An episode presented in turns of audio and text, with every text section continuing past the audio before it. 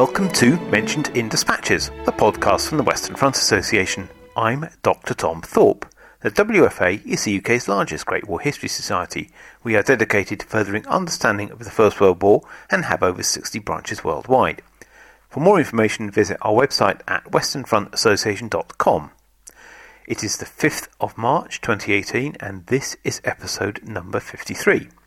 In this podcast, I interview author and historian Louise Heren about her 2016 book published by Pen and Sword on nannies in the Great War. I spoke to Louise from her home in deepest Wiltshire. Hi, Louise. Welcome to the Dispatches podcast. Could you begin by giving us uh, a background on how you became interested in the Great War? Okay, yes, Tom, I can. What I can't give you is a specific date when the fascination started, because it seems to have been there forever. What I can say is academically, it became very interesting when I was at university um, as an undergrad. I was studying the Scottish radical tradition at St Andrews, and it was by the time we got into the Labour working man in the early 20th century that suddenly was like, ah, my ears pricked up, and this this was me. And in some respects, it related to family life. My grandfather and great grandfather and I knew always in the background as well, there was a guy called Blind Uncle Lou, Louis Heren, um, one of a couple. And I knew that he'd been blinded in the Great War, but that was it. And we visited so rarely that I never ever had a chance to speak to him. And he was so old. But there, there's always been this niggling thing in the background. And the fascination grew from these tiny nuggets,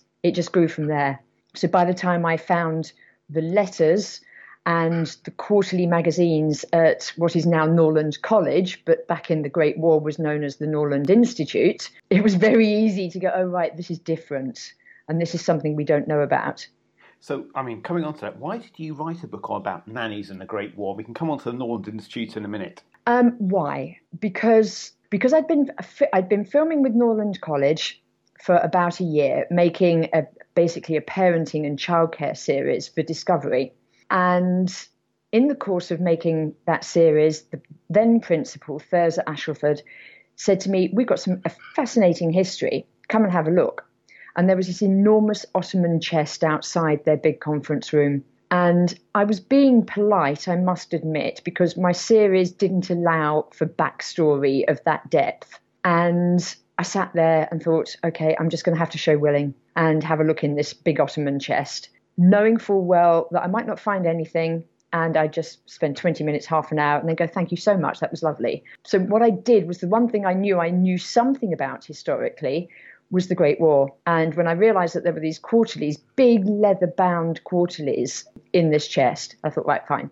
Pick the one from 1910 to 1914, let's have a look. Let's have a look at the autumn one for 1914 and see what there is. And I, I must admit, I struck gold because I came across letters that the nannies had sent back to college, and it was explaining their exploits in the first months of the Great War. And I hadn't read anything like it before. So, okay, so what was a Norland Institute that, you, that has become today Norland College? The Norland Institute started in 1892, September the 25th, 1892. They opened their doors in what is now the Ladbroke Grove, Notting Hill Gate area of London. Um, it was the brainchild of Emily Ward. Emily was a primary school teacher, had gone on to be a headmistress. She was avant garde, though. Um, she was very much into the Froebel um, way of teaching young children, the Austrian German um, academician.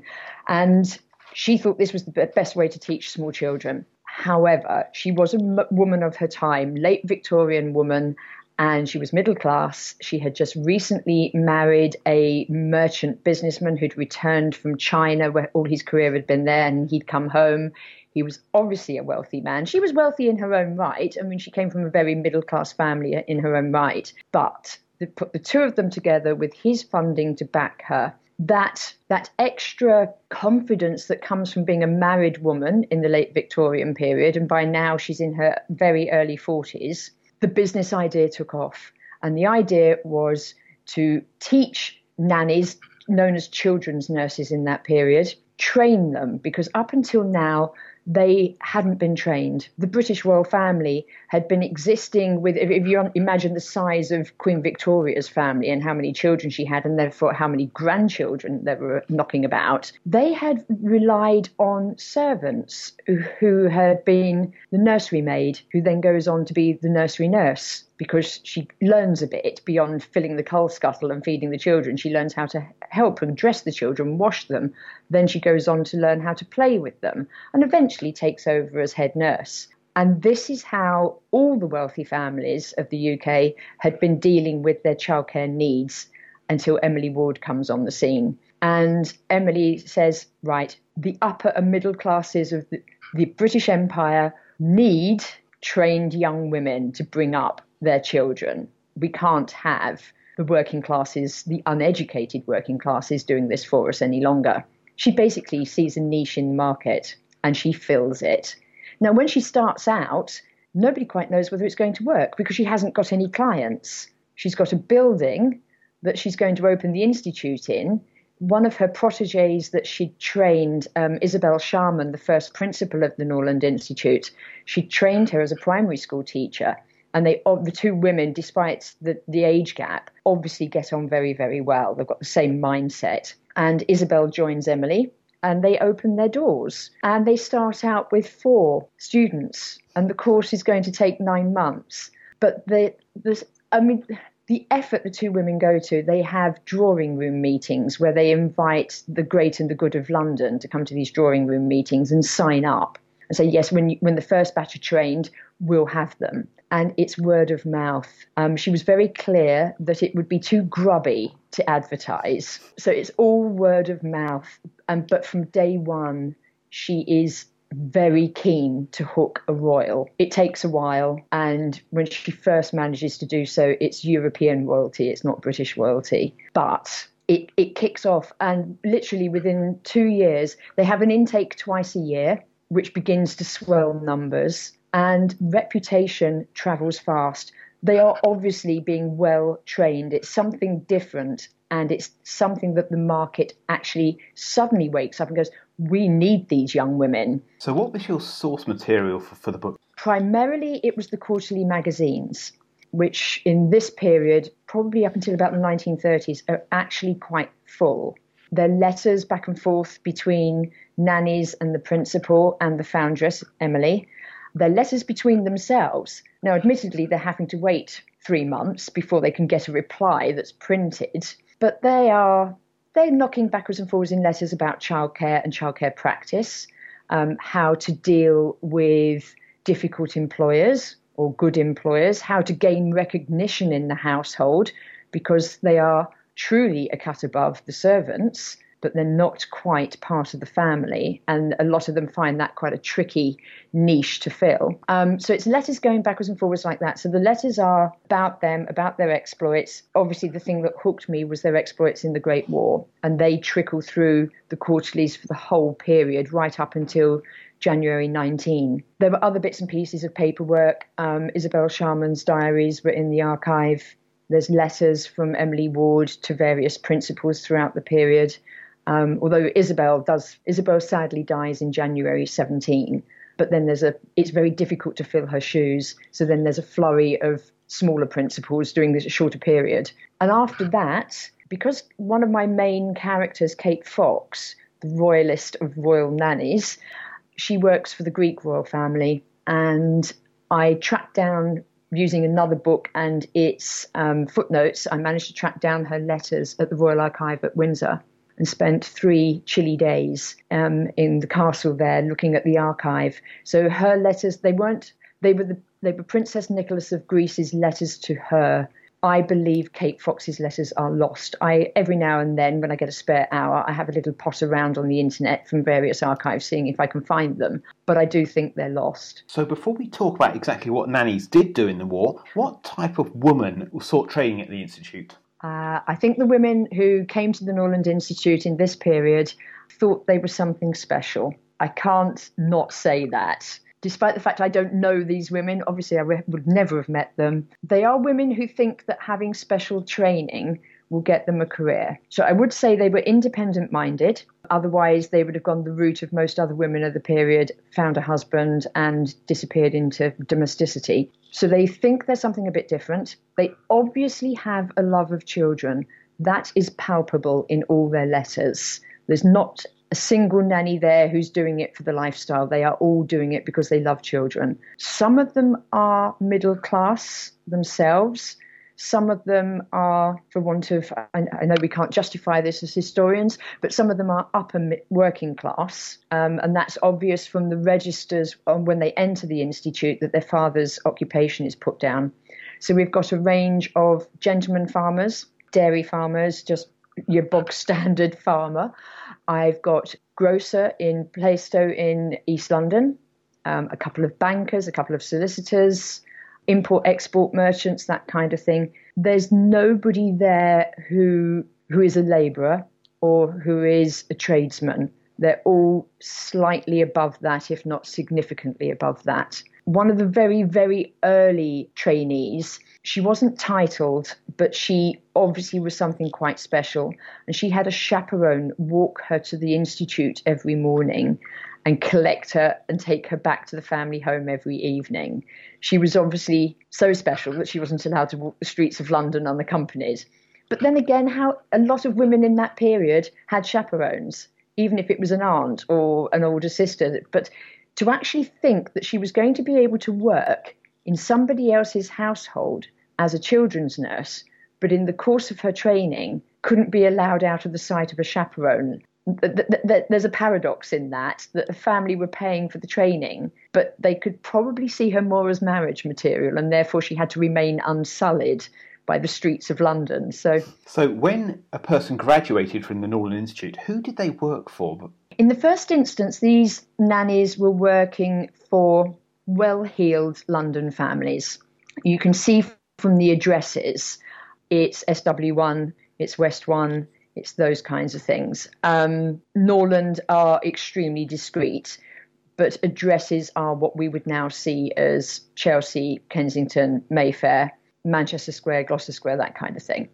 Um, if they're outside of London, it's vicars, uh, solicitors, doctors, not much else apart from that. People who are going to be able to afford them, when they leave Norland, it's upwards of £25 a year salary plus all their board and lodging. And it's not just that, they are asking for money for children's entertainment, for the children's clothes. They know that the children need to be well dressed because they're representing the family. So nobody goes out with a hole in their boots or a grubby frock on. Um, they, so they're incredibly well turned out.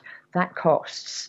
So there's more than just the cost of paying a Norlander and keeping her in food and lodging. There's the cost of maintaining the child the way the Norlander wants the child kept. So coming to the Great War, now all these nannies were in various uh, homes, I assume, round um, the UK and, and, and the world. So what, what, what happened to some of them during the Great War?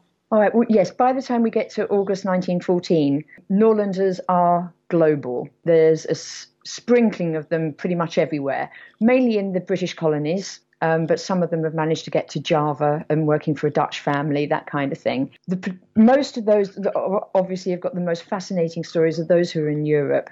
And because of the British royal family's close links to the German royal family, a lot of them are working for German royalty. And when we get to the opening of the war, they are obviously on the wrong side of the fence. And they're given the decision to make for themselves, largely for themselves. You can stay. I've got one nanny, um, Kathleen Wonstel, who is working for a German diplomat in Vienna, and she decides to stay. And she stays holed up in the German embassy in Vienna for the entire four years. And they guarantee her safety, but she never leaves the garden of that embassy, which is a remarkable thing to do for four years. Others are told we'll try to keep you safe, but equally we'll pay for passage home. And the majority of them say, we're off, we're going. So they are, but they, they come home in dribs and drabs. This is the peculiar thing. Those who are in France obviously can stay a bit longer um, unless they're right over where the, the Western Front is. I've got one young lady who's in Belgium. She's in Antwerp, and she she was fascinating to me because she had only finished her training at Easter 1914.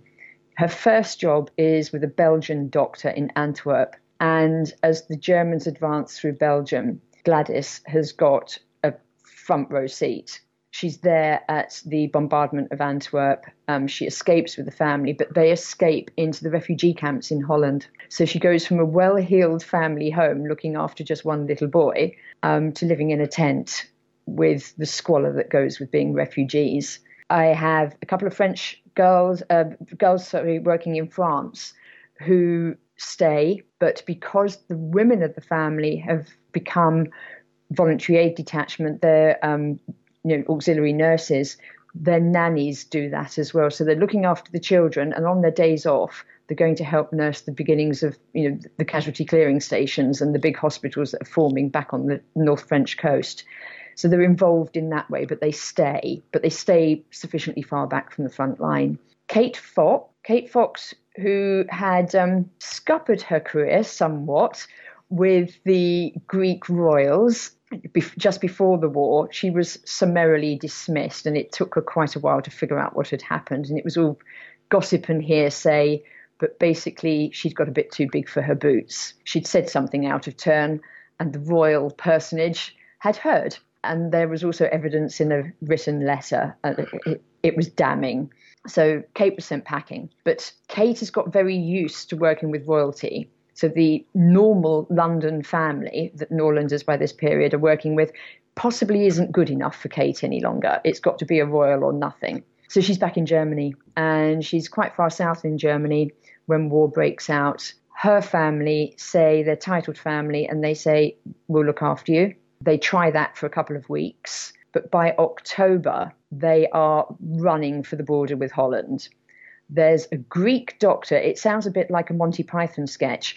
There is a Greek doctor attached to the family somehow, something I couldn't get to the bottom of. There are two ladies staying with the family. There's a small child. They all get in a vehicle that is driven by a German chauffeur and they begin to head north up the country, heading for the border. They have a couple of hairy escapades where I can't imagine Kate keeping her trap shut. So, this terribly cut glass English accent, and I must admit that's what I imagine she has, booming out, you know, young man, out of my way, do you know I'm a Norland nanny, um, can't have gone down terribly well. So, she's at one point told by the Greek doctor, button it. And by the way, give me all your papers that are in English because we're going to have to try and wing this. And they do. They manage to get out via Holland and she arrives back in the UK. They are quite hairy stories, some of them.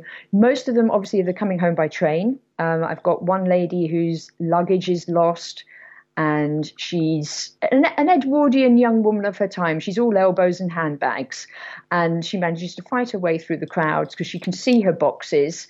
And the German soldiers just stand aside for her because they think the uniform's a military nurse.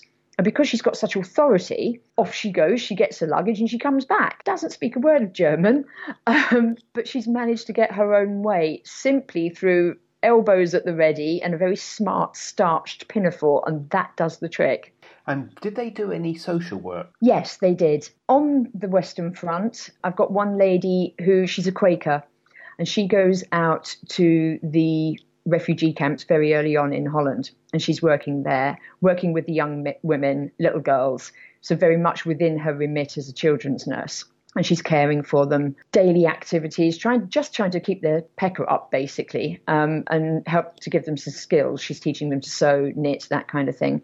Back home in the UK, quite from the very early days, Norland is involved in charitable works, first in Acton, out to the west of London, where the big laundries are in London at that period, setting up a creche that they put their own children's nurses into as matron, and they raised the funds to pay her. Later on during the war, they managed to open a similar creche in Bethnal Green in the East End. They populate that with their own people as well. It's a, obviously a really tough job. One of the first matrons at the Bethnal Green creche goes down with typhoid and she has to take a couple of years off. And then they're advertising. You see it in the quarterlies. They're advertising for a new matron at the Norland Nurses Mission, is what it's called. And they find someone, and she goes in, but she only does 18 months, and she's gone down with something awful. It's an indictment of the state of health of the working classes in those areas at the period um, that the middle class nannies who are going in to look after them have never been exposed to, and they succumb very, very quickly. But these are things that those people are living with daily. By the end of the war, Norland, cut their subscriptions to the Norland Nurses Mission Fund can't support both creches, and they decide that the Acton creche is doing well enough um, with the little bit of local council help that it gets. So they put all of their resources into Bethnal Green. And Bethnal Green keeps going well into the 20s. And is there any, any indication of what the nannies thought about the war? Um, yes, there is, and they're of divided opinion. You've got to understand that these these women are opinionated. They are from the middle classes largely. They have been educated, and much as it's not of the period for women necessarily to speak their minds, and also these women have been trained to be relatively quiet about their employer's house. So they're not spiky, opinionated women. But when it comes to the letters they have published within the quarterly, there are two camps. There is oh, the, the natural divide it was the Germans that started it all, and they have opinions on that and how evil the Kaiser has been. That comes through quite clearly, um, particularly from one nanny, Kate, who's living on the eastern seaboard of the USA. And she's so disconnected from what's going on in Europe. She's been out there a few years but she is staunchly it's the Germans' fault, and that you know that's all we read and that's all we hear, and that that's exactly the case. There's no level of criticism she can't see beyond what the newspapers report. Cicely, Nurse Cicely Coles is a bit different. Cicely is a little bit older. I feel I felt and I did write it. Cicely, I think, is the the beginning of socialism in the middle classes in England. there's a level of almost that internationalism that goes with it as well. But for her, it's very much in the nursery. She's teaching her children not to hate the German children just because they're German. This is about the adults, it's not about the children. And when this is all over, you'll be able to go backwards and forwards again to Germany the way your, your parents did as children. So she's very much into we don't pray at night for God bless the king and queen and could somebody shoot the Kaiser they are praying for the good of the German people as well in her nursery. And she's desperately trying to bring her children up with a vision for what comes after the war, that we have to be peaceable with, with one another. But yes, they, there is a strong element of yes, the Germans started it. The British had no participation in that. We just went to the defense of the rest of the world, as a good imperial power does, and they're, they're no more discerning than that. But there are occasions, like with Cicely, where there there are moments moments where somebody says something you think ah you are beginning to think about this but that isn't apparent at the beginning of the war that once the war has ground on for a couple of years it's only come late 16 early 17 that those opinions start to come through that actually we ought to be thinking about this this has got to stop soon finally louise where can people get your book um publisher They'd always like to have you buy direct from them. So that's Pen and Sword Books, obviously on Amazon. And uh, it's pretty much any bookshop around the country. Louise, thank you very much for your time. Thank you very much, Tom. You have been listening to the Mentioned in Dispatches podcast from the Western Front Association with me, Tom Thorpe. Thank you for all my guests for appearing on this edition. The theme music for this podcast was George Butterworth's The Banks of Green Willow. It was performed by the BBC National Orchestra of Wales, conducted by Kriss Russman, and produced by BIS Records. This recording is part of a collection of orchestral works by Butterworth performed by the BBC National Orchestra of Wales and supported by the Western Front Association. This is available from all good record stores under the record code BIS2195. Until next time.